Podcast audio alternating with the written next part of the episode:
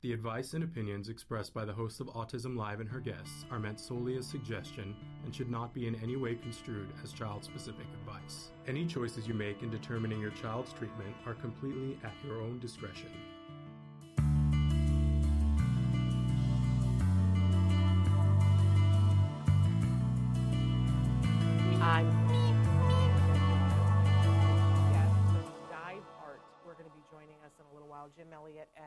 And Tina Marie Hernandez. They're going to be joining us. Diveheart is an amazing 501c3 that teaches scuba diving and social skills to differently abled flo- folks, including those who are on the autism spectrum, with some pretty amazing results. So, we're going to welcome them a little bit later on in the hour. If you are watching right now uh, and want to know if we are live, today is the 8th of February. Uh, it is 2023. That still doesn't roll trippingly off the tongue. Uh, and we are uh, live here today on Facebook, YouTube, Twitter, and about a dozen other sites. Traven will start to run through those for you in just a second, any moment now. And you guys can take a look at all the different ways that you can be watching the show, including Spotify and iHeartRadio and all those other ways. We are live. We try to uh, give you programming at a very set time, Monday through Friday at 10 a.m. Pacific time, which is 1 p.m. Eastern time. Please do the math. Uh, they're saying it's still very low volume for them, uh, Traven. So um, we try to uh, be live Monday through Friday, at least once a day. Oh, Michelle says it's much better now. Okay. And uh, but then we podcast, and we are available as a free po- free download wherever you get your podcasts, and so you can check us out. But not only can you check out today's show, but you could check out the last 12 years. Uh, I, that is shocking to me that we've been doing this in some way or shape or form for over 12 years now, but it's true. And we have a plethora of videos. And when we do the jargon of today, I'm, I'm going to tell you a funny story about that because I told my husband last night we truly have reached the end of the universe. Because sometimes when I want a refresher course about the topic that we're talking about, you know, I will go and look at, you know, some things online and I'll, I'll Google and I'll see what else other people are but more often than not now when I Google it, one of our videos comes up. So last night I watched a fascinating um, talk that I that I you know I wasn't doing the talking, but Dr. Adel Najdowski was talking about exactly our jargon today, and that's what came up when I Googled PRT and put in a video because I like to watch a good video. I don't know about you. I like to read things too, but a good video, sometimes I can be doing other things while I'm watching the video and I can multitask, right? And there it was, Autism Live. I don't remember what year it was, but it was many a moon ago. And a great video that's still relevant today and that helped sharpen my focus a little bit on PRT and what it is, because I think my mind has changed significantly about PRT. We're going to talk about that in a second. But don't forget that you can be watching us in podcast. We really look forward to interacting with you when you're live. Uh, so, especially if you're on YouTube, Facebook, or Twitter, you can be writing in right now, like Michelle is. Good morning, Michelle. Um, uh, but you can also email me uh, if you have a longer question or something you want to ask Dr. Doreen, for instance. You can email me. My email is shannon at autism-live.com. I do want to say, too, for those of you who listen in podcasts, it might be fun, I don't know, it might be trippy to head over to YouTube and watch the video podcast when we have our guests on because uh, that's super fun. I also want to say that I was woken very early this morning. I, when I get a call at like 6:15, I always know who it's going to be. Temple Grandin, um, because uh, she's up early and she knows that generally I'm up early. So uh, Temple called me and we set her time during the Autism Network podcastathon. So she'll be joining us on April 4th. Uh, I think it's the fourth hour that we're in our 44 hour podcast journey information and inspiration extravaganza, as I call it, subtitle, where we're going to be live. We're going to attempt to be live for 44 hours. Obviously, I can't be here for 44 hours and be able I, like i'm struggling to be able to find verbiage this morning so there will be other people who will step in and host and we have other organizations that we're partnering with and we're lining up the creme de la creme of the guests obviously dr grandin is uh, locked in for it will be 7 p.m. on the night of the 4th, April 4th, which also happens to be the day that her new book comes out that really focuses on education, which I'm so excited about and was really thrilled to talk with her about that this morning. I also want to say, too, one of the things that Temple and I were talking about this morning, I know that last night was the State of the Union address, and I, I, had some other things going on, so I didn't catch the entire thing. I caught, like, you know, the last part of it. And um, I also had been invited, sometimes they, for press, they have things that you can go to a thing beforehand, to, you know, hear like in detail. And I was invited to several of those yesterday that I was unable to attend. But w- the one that I would have wanted to attend that had to do with our community is that there's a new program called Ticket to Work. And it is designed to help those who are differently abled, um, who might be struggling to find unemployment, which, you know, that's our community, um, to be able to fast track them to employment. There is a, a, a, upcoming webinar that I'm hoping to be able to attend and then give you guys more information about that. But you know, I was talking with Temple about that, and we were both very excited uh, to see what that is. I don't have many more details except that that's the the goal of this program. So I look forward uh, to finding out more and coming back to you guys with that. All right. Uh, okay. I do like to remind you at the start of the show on Wednesday that we have many experts on the show. I'm not one of them. I'm a proud pony, a parent of a neurodiverse individual. And so I, it is very important to me that I help you. And uh, we expect that our audience is that larger autism community of course, that there are individuals who are on the autism spectrum. They are the heart of our community. They're our big why, right? Why we do all the things that we do because we want to be good allies with them and for them, to help them to be able to do all the things that they want to do and are important to them in their lives, correct? Uh, but we also include in that community everyone who loves those individuals, everyone who wants to be supportive, who wants to be a good ally. And I count myself in that category I'm always striving to be firmly in that category. Let's face it, sometimes you think you're helping and, you know, you can get off track. Uh, I don't want to say that I'm perfect as an ally, but I want to say that I'm constantly wanting to sit in the front row and raise my hand first and ask questions and listen, listen, listen, listen. Okay, uh, so that's our disclaimer. Now it's time to move on to our jargon of the day. This is when we take on one word, one phrase, one acronym. We try to figure out what in the hey nani nani are those experts talking about?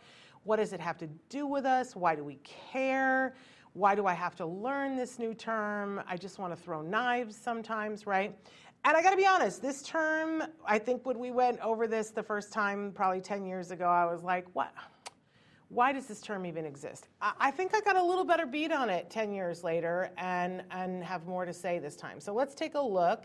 First, we're going to give you the actual definition. A lot of times I make fun of the actual definition because it doesn't get us any closer to understanding what the what it really is going to mean to us. But then we give you a working definition, which is less exact, sometimes makes the experts a little fatoutsed, but hopefully it helps you to know what this thing is to see whether it's something you want to bother with.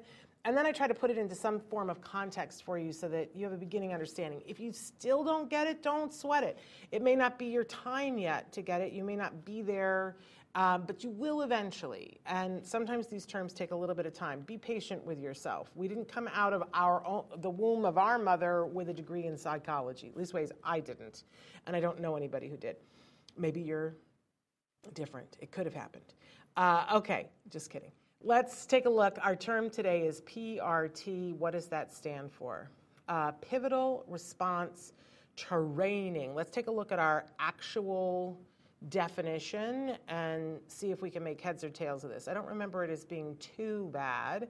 Pivotal response training, a variation of applied behavior analysis, ABA. You got to give it back to me, Traven, because I don't have it memorized. Uh, is it coming back? It's left. Um, okay, I don't, I don't know when it'll come back, but let's talk about it. It is a, considered derivative of um, let's go back to the other one. I didn't get to finish reading it. A variation of applied, be- thank you, applied behavior analysis uh, type therapy. It focuses on more comprehensive pivotal areas such as increasing a child's motivation to learn, initiate co- uh, communication, and monitor their, their own behaviors. Um, and I, I love how we sort of dance around that it's a type of ABA therapy and that it and we get to the it focuses on comprehensive pivotal oh great well if i know what pivotal means in, as it relates to my child learning then i don't need you to you know what i mean uh, hmm, drives me crazy when we repeat things Let, it's just slide it into the ocean now let's take a look at our working definition which is a little bit long but I wanted to put a lot of stuff in. It's also uh, it's a naturalistic type of therapy. It focuses on more comp. Now I need the next one now, Traven. there we go. Uh, what I think what's important here is that the people who coined this term and really developed the tools around this very specific PRT are Robert and Lynn Koegel out of UC Santa Barbara. Uh, and it's, it was designed to provide a more naturalistic approach to the principles of ABA. This therapy is considered play based and initiated by the child. PRT is based on the principles of applied behavior analysis. Okay, round and round we go. All right, so are you confused? I would be. Um, and I was. Let me be honest about this. And maybe I still am a little bit. Um, I remember the first time somebody talked to me about this, and they're like, "Oh, it's so different from ABA. Uh, it's it's child driven, and it takes into consideration. It doesn't just start teaching them everything. The, what the reason why they call it pivotal is what are the things that are pivotal to the child being successful. Well, you know, the truth of the matter is that there are some skills that if you don't have them, it's not going to be pivotal to you being successful, right? So let's focus on the things that are pivotal. Like if the child is motivated to learn, well, there's going to be a whole much so much more that they can learn. So that's pivotal. The child being able to understand language and communicate their needs. Well, that's pivotal, right? So we should definitely teach that. The child understanding social cues in the community, um, you know, like when somebody points, you know, and looks at you, that that means to go and say, well, that's pretty pivotal, right? Understanding, um, you know, gestures and things like that. All of these things are pretty pivotal. So let's start with those things because they're the most meaningful to the child. And the other thing that PRT does is it says it has to be fun and rewarding for the kids, and they um, and the rewards have to be truly rewarding enough to make doing you know, this hard thing worthwhile. So if you watch the show at all, you're probably going, wait a second, that sounds exactly the way Shannon describes ABA. And herein lies what my confusion always was with PRT. And one of the things that I was told early on uh, was that, you know, well, people, ABA is a, you know, a, a toolkit. It's like a paintbrush kit, and you have all these paintbrushes, and you can do it in all different kinds of ways. And some people, you know, lean a little bit more the PRT way. And uh, and I was like, oh, okay, but aren't we supposed to use like all the paintbrushes depending on what the child needs? So I kind of, I, I won't say that I dismissed PRT, but I thought of it at more as um, I love the Koegels. I mean, their book was one of the first books that I ever got. It's on my bookcase over here. Um, so I love the Koegels, and I've, I've had the opportunity to speak on the same stage with Lynn Koegel. I, I, she's a hero to me, you know. I, I am in no way poo pooing, and I think that they really took the tools of ABA and said, here's how we want to do it, and we're going to brand this in a way that people understand when we're talking about it what we're talking about. And um, that we're doing PRT. And, uh, and I respect and admire that completely. And, but I really thought of it that way. I was like, oh, they're branding, you know, that they're doing it this very specific way. And I guess the difficulty that I had with it was my child was having a lot of PRT in his ABA program, so I didn't see why we needed to have a different name for it. Now, can I tell you, I think we need a different name for all of it because you guys know how much I struggle here when we're talking about ABA. And when I talk about, when I say ABA, all kinds of things come into people's minds, preconceived notions of it's this, it's this, it's this. And I might be saying something that in my head is orange, but somebody is picturing green in their head. Um, and, you know, there have been people for a long time saying, I think you should stop using the term ABA because it's so um, incendiary for people. People, it's, it's a trigger that people have such a reaction to it. And I kind of respect and admire that Lynn Koegel kind of carved out her thing and said, here's what I think are the good aspects of ABA, and I'm going to focus on them. Here's where I have an issue okay?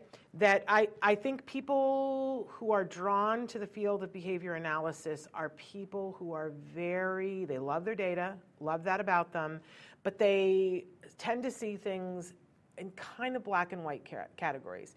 Whereas as a parent, I see it as a much more gray area, right? Um, and I'm looking at that thing of that paintbrush uh, toolkit and seeing an individual and so the individual says, you know, uh, I need this. And so you pull out this paintbrush and you go, let's use this one together and let's see how this goes. Oh, you know what? Maybe we should try this one now. Try this one. And oh, you li- you like that? Oh, then you know what? You'll really like this one. Um, and, and I always say that uh, good ABA has to be child led and there has to be an element of play and it has to be reinforcing. But when it comes to, and I absolutely think that we should be, if you look at what I said the, the 10 hallmarks for good ABA are, you're going to see that it's very PRT aligned um, and very heavy on the PRT. But I also don't leave out the fact that some DTT is very important. But it needs to be DTT done in the right way, teaching the right skills. Because DTT is the very formal, it's the thing that a lot of people don't love. But what's shocking to me and what I hear all over the country from parents is that you've got an ABA team that's either doing just DTT, which makes me want to scream, yell, throw things, light my hair on fire, and run screaming into the street with a hatchet, right? But ask me how I really feel, right? You can't do just DTT. It's not meant to be done just DTT, right? But then we have people on the opposite side of the thing who are just doing natural environment training, not even PRT, but just doing natural environment and calling it ABA. And I think that having a nice mix of all these things and, and looking at the individual, whether it's a child, a teen, or adult, or a senior citizen, and saying what do they need and what do they need for this skill and what do they need now? Well, they just learned this, so now we're going to move on to this thing and what do we need now? You know what? That takes a little bit more thought and consideration, but it's important. I would say, though, that in today's ABA world, to parents out there who want to make sense of all this, that I would be asking questions like, are they doing pivotal response training? Because if you go online and look at some of the, they have great charts about, well, here's a way that you might teach this one way, but here's the PRT way. It's always that fair thing that Dr. Granpeesheh is always talking about. It's much more fair, much more exciting, uh, fun for the individual, much more meaningful for them. So if you've got somebody who's just doing DTT, will you please look for somebody else and ask the question and say, hey, is your approach more of a pivotal response? Uh, training uh, res- approach? And if they say yes, say, but do you sometimes teach some skills in the beginning, DTT, for a short period of time? Because I think that that's, uh, you know, or simply ask the question, but are you open to doing DTT to begin teaching a skill if that's right for the child? If somebody knows exactly what you're talking about, I think you're probably with somebody who's who gets it. Um, but you get these people who are so entrenched. By the way, in branding the PRT, this is the other thing I absolutely think Lynn Koegel is a genius because uh, it says right in the definition of, of PRT, I didn't include it because it's too long, that um, it should only be done one to one and it should uh, be done a minimum of 25 hours. Thank you, Lynn Koegel, because so often people, when people say ABA, excuse me, we, we just had this yesterday with somebody saying, well, we're kind of getting it at school. And doc, did you see Dr. Granpeesheh's face? She was like, well, ABA for intensive behavioral intervention should only be one to one. Um, but I love how schools are like, oh, we're doing ABA six to one ratio. And you go, okay, let me see your manual. They don't have one. Uh, it's not the same thing as what we're talking about. Um, so I love that Lynn Koegel was like, oh, and PRT really to be effective has to be a minimum of 25 hours a week, and it has to be one to one.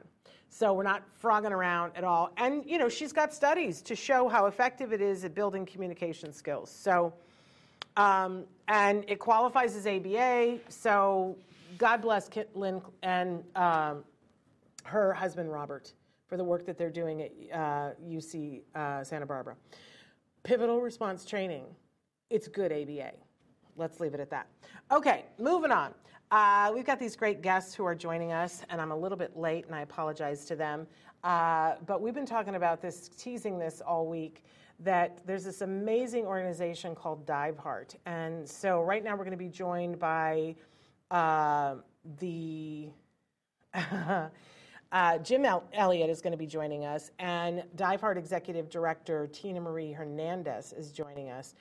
Um, and I'm going to say about Jim that he apparently had a successful career in the media business before he launched Diveheart in, uh, I don't have which year, I thought I did.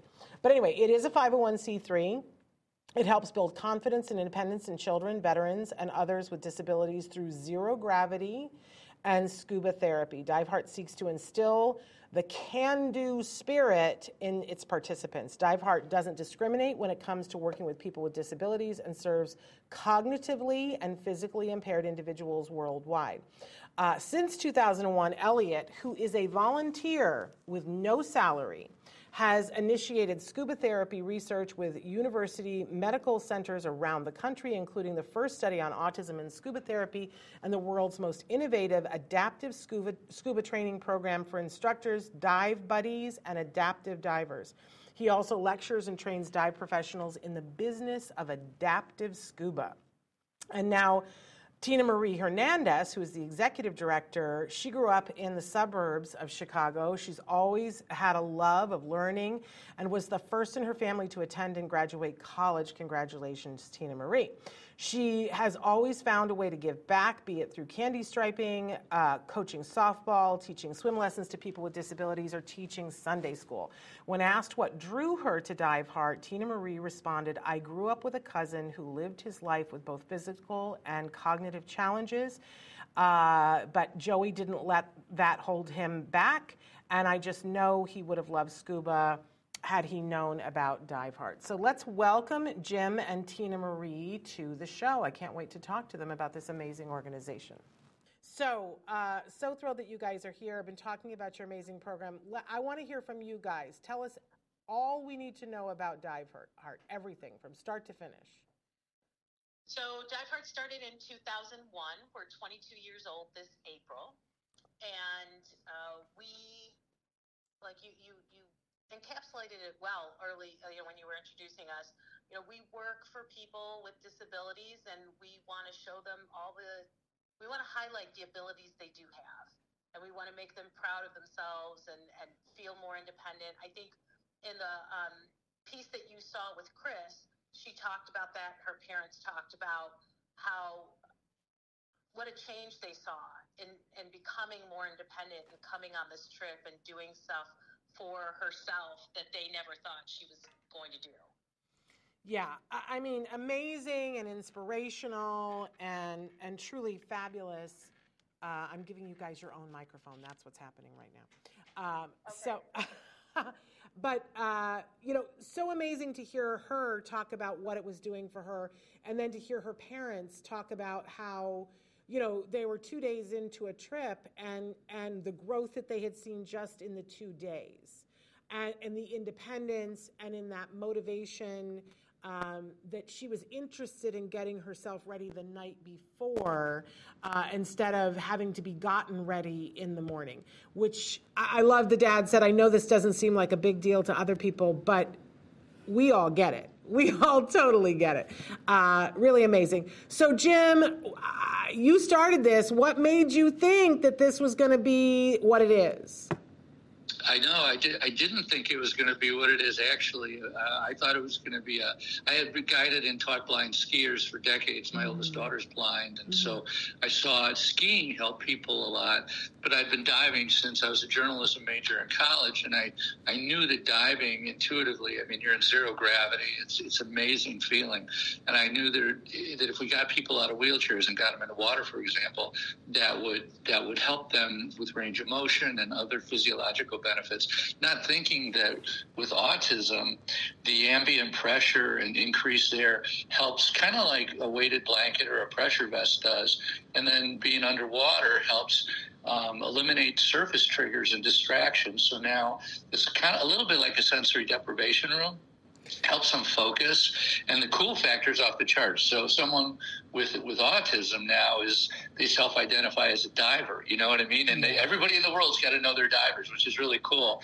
And they uh, before before we had digital stuff kids would carry around little picture books of um, of them diving and go into the doctor's office and people had to see it every single time they went in it's like oh look you have a diver so it's uh, it's been very cool watching the progression of individuals with physical and cognitive um, different abilities uh, embrace scuba as a uh, really as a not only a, a recreational activity but as a therapy. It's been very cool. Amazing. And one of the things the parents brought up is that there's a whole social component to this too. That to see that their kids, uh, uh, you know, kids, I say, but they're a lot of times adults, interacting with other people on the boat, with the other divers, with the crew on the boat, with confidence and being interested and, and, you know, and them being interested in their kids, how amazing that is. I love that the dad said she's found her tribe. Yeah, that, was that um, when he shared that idea, that thought on a trip, it really hit me.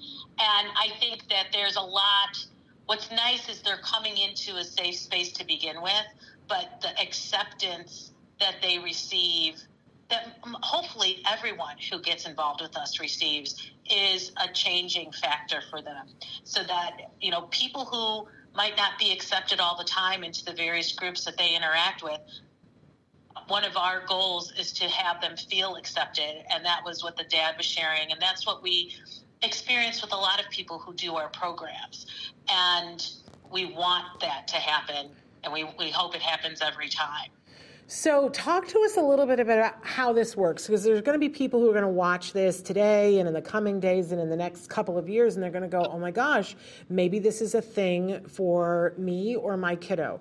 Where do they start? How does this progress? Do you have to live in a certain area of the world? What, what needs to happen? Well, we hope that as we continue to grow, you don't have to, you know, live in any particular part of the, the world. Right now, we are headquarters is out of the Chicagoland area. We have a number of groups that are throughout the U.S. And the first step would be, you know, contact us at info at diveheart.org. And then we could hopefully either connect you with a group that's already in existence, or we can help you find a group that can get you into a pool. Pools are where the majority of our work is done and where we introduce people to diving. And then once you've tried it in the pool, if you feel like you want to go on one of these trips, if that is what your next goal is, then we can help you get certified as an adaptive diver um, and then come on one of our trips. And we work with both verbal and nonverbal people on the spectrum, right? Uh, we've had families. What's really cool is we'll have families get involved, and you know, not only does the adaptive diver get certified, but the brothers and sisters and fathers and mothers, or maybe a really close friend gets certified, and then they can go on these types of trips by themselves or with us. Yeah. And you guys always have a buddy when you when you have an adaptive diver diving. There's always a buddy. Talk a little bit about who those people are and what their role is, how that works. Well, we train instructors and dive buddies all over the world um, to work with individuals with different types of abilities. And when we when someone comes to us, we typically will have minimally two buddies with the individual, and each of the adaptive dive buddies or instructors are very, very highly trained, and they're it's sensitive training. It's it's it's learning how to deal with individuals with different types of cognitive abilities, somebody with PTSD or, or ALS or um, autism or traumatic brain injury, and, and try to discover the nuance between those and we don't try to make anybody a doctor or a therapist, but we do want them to be sensitive and identify the abilities the individual has and work with those abilities, try to understand what the triggers might be. Uh, this is where parents and caregivers come in handy, where we can kind of get a download from them. Uh, we do, we work with individuals that are that are nonverbal with autism, and sometimes there's hand signals that they be need to be used, and maybe that's only a parent or a caregiver that communicate in that way. So we'll have the that per individual in the water with the, with their child, or um, and then then we'll have someone else in the water or two people in the water to help with the safety aspects of the diving because you you are underwater yeah. and you are on life support in zero gravity. So it's very forgiving, very cool but it's also something that needs to, it's, it's serious fun, we call it. I like that. Right? Serious fun. And one of the standards in diving is that you're usually diving with a buddy anyway. So yeah. it's nothing extra special in that because you always need a buddy in the water. I need a buddy. He needs a buddy. Um, that's, that's how diving works.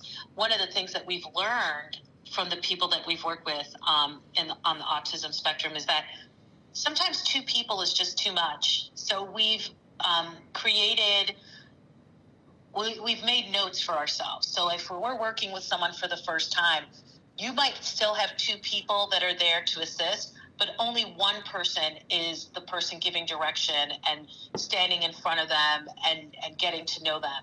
One of the other things that we've learned is that, um, you know, sometimes change uh, throws people off. So what we always make sure we're doing is we make at every at every event we have, people have this shirt on. Mm. The helpers have this shirt on. And so what we do is we make it so that the people that we work with who might be on the autism spectrum, if they don't really like having someone new every time, we always make sure they have a repeat person and then maybe another new person that they meet every time they come back to the pool. That way they get a comfort level with the people who wear the shirt. And they know that the people who have this shirt on are people that are going to be trustworthy and someone that they can work with. And it helps expand who they can work with at Diveheart and have it helps us because if the person they were working with that you know they love and, and and cherish and stuff, maybe they couldn't make the event, but we can still get the person in the water. So it really helps us on all ends. There are, there are tools we use that we've introduced to the industry, and, and for example, a full face mask. So if an individual uh, can't hold or won't hold a regulator in their mouth, we use a full face mask, and that allows that way water won't get on their face at all. So that's a, it's an amazing tool. It allows a lot of people with a lot of different types of disabilities to um, to dive. And for for your audience, I would I would say that a really easy way to find out what we do, and I believe being a media guy, a picture's worth a thousand words. Yeah. If you went to our, our YouTube channel and clicked on playlist, you would get all the the medical stories and military stories and the fun stories and the major features and documentaries. And, and parents can share, sit down and share that with their children and, and say, hey, look, do you think this is something you might want to do? And then we have, we train instructors all over the world. So, for example, if you were going down to the Keys, we have people in the Keys that we could connect you with where now they could take you in a pool or they could take you on a dive and give you that experience um, while you're on vacation or something like that.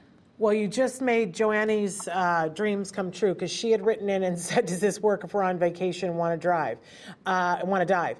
Uh, amazing. Talk to us a little bit about like, is there an age range that kids should be a certain age range to to start to try this? We we start um, at ten years old. Okay. Uh, mainly because of the squirrel factor. You know, younger kids. Well, getting them into gear that fits them, and then also um, there are some like the number one rule in diving is you can't hold your breath. So with anyone that we're working with when we get them first in the pool is we need to make sure that we know that that person isn't going to hold their breath while they're underwater. Okay. Even when you're in, in shallow water, it is still the, the number one rule. So which is the opposite that, rule when you're sticking your head underwater when you're swimming uh, which might be hard. Uh, I could see where that would be confusing. I would probably have a hard time with this. Do we also need to be concerned about if kids have had ear infections? Is this maybe not the best thing for them? Or is there any kind of an ear thing that we should be? Well, what we do is we ask every person who wants to um, get in the water with us to talk with their medical you know person the doctor that they work with that knows them the best not just any doctor but the person that knows them the best knows their condition and there's a, a, paperwork that they fill out to make sure that it's a safe activity for them. Okay. There are conditions that maybe would keep them from diving that we wouldn't know about that they might not even know about okay. that the doctor would okay. Um, one of the conditions i know like if, if someone um, is prone to having seizures or is on seizure medication we cannot get them into the water. It's too dangerous. Okay. all right. Um, at this time maybe in the future. On the issue of ears, though, we work with an organization called Divers Alert Network, and it's physicians that are on call 24 7 for any kind of a medical question that you have. Oh. And they will, they're dive physicians, so they're not just an ENT that can help you with your ear issue, but they, they understand the concepts of diving and pressure and what's involved. So um, we can uh, Divers Alert Network. It's called Dan, uh, okay. and we can turn people on to that organization, and they can say, "Hey, Johnny has tubes in his ears.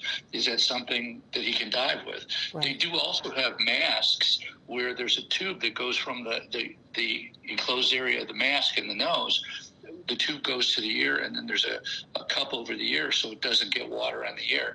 So there are tools out there that people can use that have ear issues that uh, can be, you know, employed as well. I love this. And so, how often do you guys plan a trip to go someplace?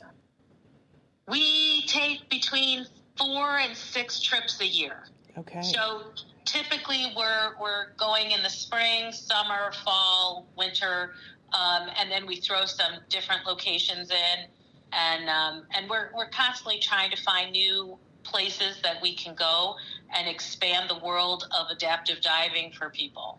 When COVID hit, we canceled 14 trips and 200 pool programs around the country. Oh. Um, and the difference between the pool the pool programs we do for free and then the trips we try to figure out how to jointly fundraise on those trips. So for example if you had a child and wanted to come on a trip or you wanted to come and learn to be a buddy we teach we treat our trips just like a church mission trip. So if you went to ecuador to put a roof on a school for example with your church you would go down and you would pay your way get down there pay your way. And we negotiate the best price we can with the dive operator in the resort.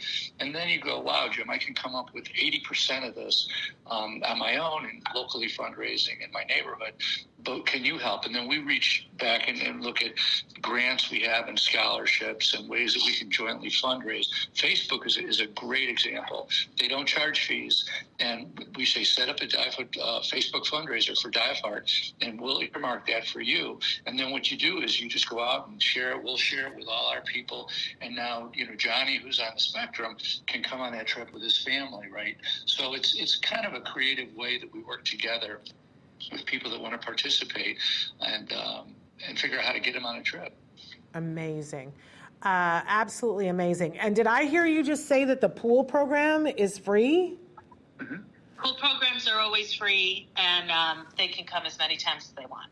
That's crazy. So give us the website again, because now everybody wants to find those 20 programs around the country that you got going on. Uh, tell us, tell us what your website is. It's uh, diveheart.org, www.diveheart.org. There it is, right on the, the t shirt, you guys. Diveheart.org. I also noticed, Jim, you're a media guy. I noticed that the footage, uh, you know, I, anytime you can go underwater with a good camera, it's, it's a good time, right? There's some amazing footage that you guys have. And you just said something about a documentary. Have you guys done a documentary? We've had a couple done actually. Um, there's a couple different ways to see what we've done media wise. One is at diveheart.org. You can click on the media kit. Now, the media kit, uh, the, the study we did with Midwestern University on autism and scuba therapy, that's in the media kit in the middle, in the medical component there. We have military, medical stories, and the media kit. But then also going to the YouTube channel and clicking on a playlist will give you different categories if you want to, you know, look at medical, you want to look at uh, military, you want to look at documentaries. Under major features and documentaries, though, on our playlist, we do have um, almost everything we've done. The latest documentary called Adapting to Dive, when you go to diveheart.org, it pops right up. You can get to it on Amazon or on Tubi TV through the, the website or just Google it and find and find it right away. But that is not in our in our media kit or our playlist now because it's available on Amazon still, and the filmmaker has to has to make he has to Yeah. you know that's his his royalty. But um, has won nine international film festival awards since it began, and on that trip we do have individuals on the on the spectrum, and then there's another piece that is uh, on on BYU TV. It's called Random Acts. It's a TV show where we took a individual who was a quadriplegic. He was a national motivational speaker, and we took him on a shark dive in the Bahamas. So those are two pieces that haven't quite made our playlist yet, but they are they are out there. And we were happy. Go to diveheart.org, send something to info, say, hey Jim. This is my condition. I have ALS. I have a traumatic brain injury. I have spinal cord injury. You know, in addition to I'm on the spectrum, whatever. Send that to us, and we'll cherry pick some of these stories and send you stuff that'll resonate with you and your family. Okay. Uh, Joanne's all over this. She's in the Philly area. Do you have a program anywhere near Philadelphia? We do not have a program in Philadelphia, but we have an awesome ambassador out of Philadelphia. All right. Well, we're going to have to hook her up. on a number of trips with us. His name is uh, Louis Marinucci, and um, and he's on the spectrum, and he is just an amazing ambassador. He dives in the aquarium there in Philadelphia. Not in Philadelphia, No? in New Jersey. New he Jersey, has to oh. travel. Oh, he travels. So where did he? So if he was in Philadelphia, where did he first go to do your pool por- program? he actually worked with um, a different um, instructor so that he could get he actually came to us already cert- scuba certified Okay. but he needed to work with an instructor to kind of do a little refresh and then he came on one of our trips and uh, dove with us in Cozumel. So I think he's been on three trips now. I think I saw the video with him. He's amazing. Yeah. Lewis, Uh, yeah. yes. Absolutely amazing. Well, uh, we just so appreciate the work that you guys are doing. Uh, so amazing. I, hope that everybody will visit diveheart.org, whether you are a person on the spectrum that you want to do this or a differently abled person and you want to, because I saw you guys take people in wheelchairs. You mentioned being a paraplegic, uh, you know, all different kinds of things. But also, if you- we're always looking for charities that need donations, what a great thing to donate to. Uh, if you guys have extra money in the couch cushions that you don't have earmarked, donate to Diveheart and help somebody to be able to have one of these experiences. It's really amazing.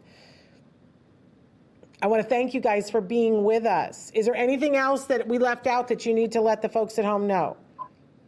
Um, no, we're just really excited about some of the things that are going on. Uh, Mayo Clinic has asked us to go with them and present to their uh, their doctors at a conference, and we said, "Well, where's the conference?" And they said, "Cozumel, Mexico." So Oh, in in May, perfect. that's our, our next trip out of the country, and we'll be going there and, and bringing our filmmaker, who's going to help us capture some great great footage um, from the doctors about their perspective on on scuba therapy and their particular discipline in the medical field. So. Amazing. We're doing that, yeah, all the time. Yeah, I think um, I, I just want to leave everyone with you're invited. You're invited to come and learn more about us, to talk with us, to um, become a diver if that's what you want, and that's what we can help you with. You're invited. Amazing. Thank you guys so much. Uh, we appreciate you. We appreciate your patience too. It's been one of the wonkiest weeks here, and I've been in and out, not feeling well. So I appreciate your patience. I'm so glad we, we connected and got you on. Yeah, thank you. Please feel better. I, And, I'm um, working on it, minute by minute. Thanks for the opportunity. Thank you. You have a great day. Bye bye. Bye bye. Aren't they an inspiration? Uh, absolutely amazing. I love how we, we get the interview one way or the other.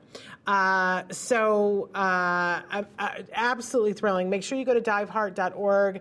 I was able to watch two of the videos and was so moved uh, by what they're doing. And, uh, you know, not only do, do I I feel like it goes right to the heart of the, all the good things in life. People who have a big heart and say, we're going to make it work. We're going to make it work. And here are two people that are the perfect example of that. We're going to make it work. You come as you are, you're invited, and we're going to make it work. Uh, truly, truly amazing. But then the benefits are so all over the map.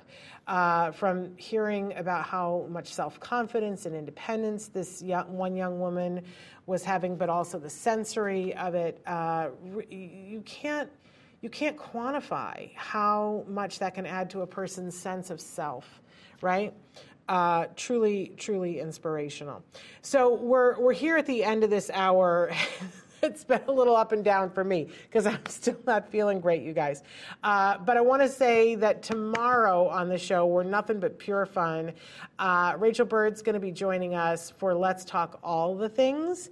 And uh, she's got a great recipe for you guys that you're absolutely going to love. That's gluten free, dairy free. That's you know how we talked earlier in the week about maybe you can streamline the morning. She's got a breakfast for you that's super fabulous that you can do at night. Streamline that morning thing. Uh, so that'll be wonderful. And we also have a craft for you that you can do with your kiddos that will help you to be organized. And she might have a couple more things up her sleeves because you know she is Martha Stewart in a different pair of Mickey Mouse ears. Uh, so that'll be super fun with her tomorrow. And then, of course, we have stories from the spectrum on Friday. I also want to reiterate that we uh, on Monday are having a very special show. Normally, Monday is reserved for parent to parent, but on Monday, we are having the two dads from the Just Two Dads podcast that are going to be with us. They're amazing.